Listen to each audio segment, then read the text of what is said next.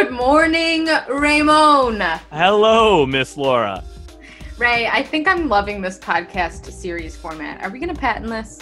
Well, we definitely should patent it, except we didn't create it. Um, but that is besides the point. Laura, welcome to another episode of the Building a Stomping Ground podcast, exploring all things illuminating the hidden curriculum. And in understanding all things about the hidden curriculum of Stomping Ground, we got to start with where it all started. Uh, so today, can we hear the wonderful origin story of Stomping Ground?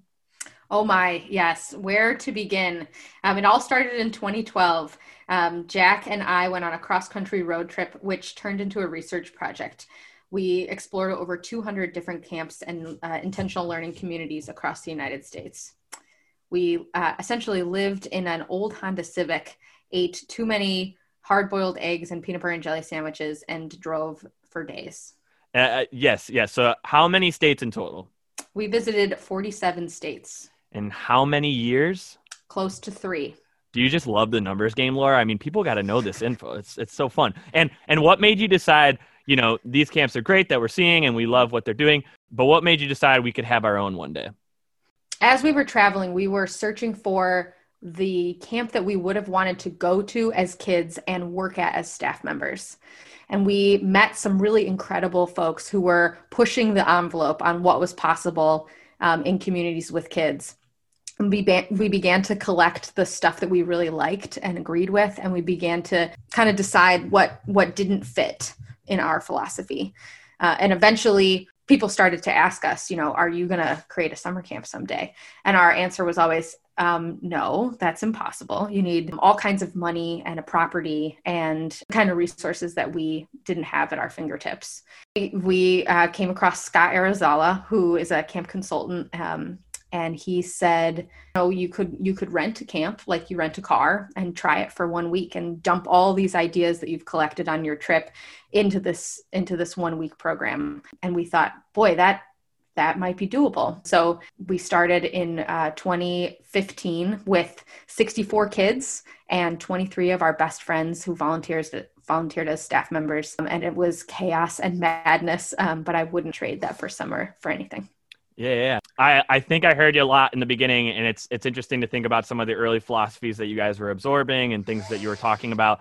You know, they, they're so ingrained into the foundation today of what camp is that we've really ironed out, you know, all of our values and our principles that we believe in. So, kind of talk about some of those early practices that you were seeing that really influenced, you know, our our decision making based schedule, our restorative justice system. Talk about some of these things that you were seeing on the road. We were like, you know, we might iterate on this a little bit, but this is something that really I connect with and that I think would be great for a, a summer camp.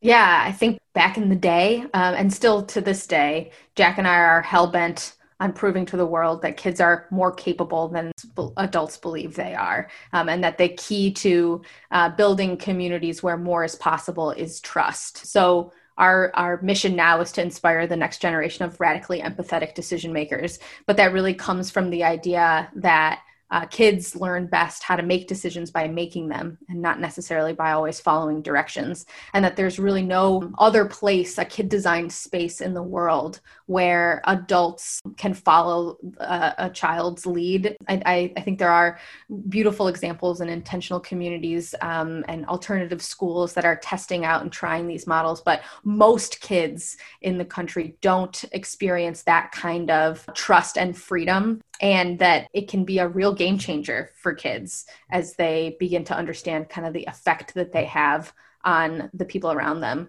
and the and the larger community that they belong to. And this all all this all the this this experience and wealth of knowledge laura has started in in 2015 uh, to what our our facilities director george has affectionately i think he coined this as a as that wacky science experiment which i love. Because it was a science experiment that i am so grateful i got to be a part of you know it, it was it was a great science experiment figuring out how how we make this this whole thing work yeah, I'll say the the the number one thing that has really come out of that summer that has snowballed into being a huge component of the stomping ground philosophy and ethos is is the the conflict system or the or the re- conflict resolution system that we have at camp. We you know we came in with this idea that we were going to trust kids and we were going to let them decide how they wanted to spend their time and who they wanted to spend it with and that inherent in this trusting space kids were going to get along um, that they were going to soak up that freedom and feel kind of like um, honestly it just didn't work that way. It just like it, it kind of fell apart because there were no there were no systems in place to hold folks accountable to each other. And so we actually got a lot of our ideas about restorative justice from some campers that were at stomping ground that first summer and and here we are in, in 2021 and i know so so many things have changed and so many things still ring true Any, anytime i engage in a conversation about what stomping ground was or how it started it's still like some of the words have changed, but the meaning and the drive and the mm-hmm. mission is still the same. I think I think that ability to change, and we were talking about this in understanding the hidden curriculum, is important. You know, new new ideas and new people and new focuses are going to come into the mix, and I think that something that Stomping Ground has worn on its sleeve since day one is the ability to change to meet the needs of the community. And so I think that's a really special and, and great thing. And and if there's any large cornerstone of what our hidden curriculum might be, maybe it's that.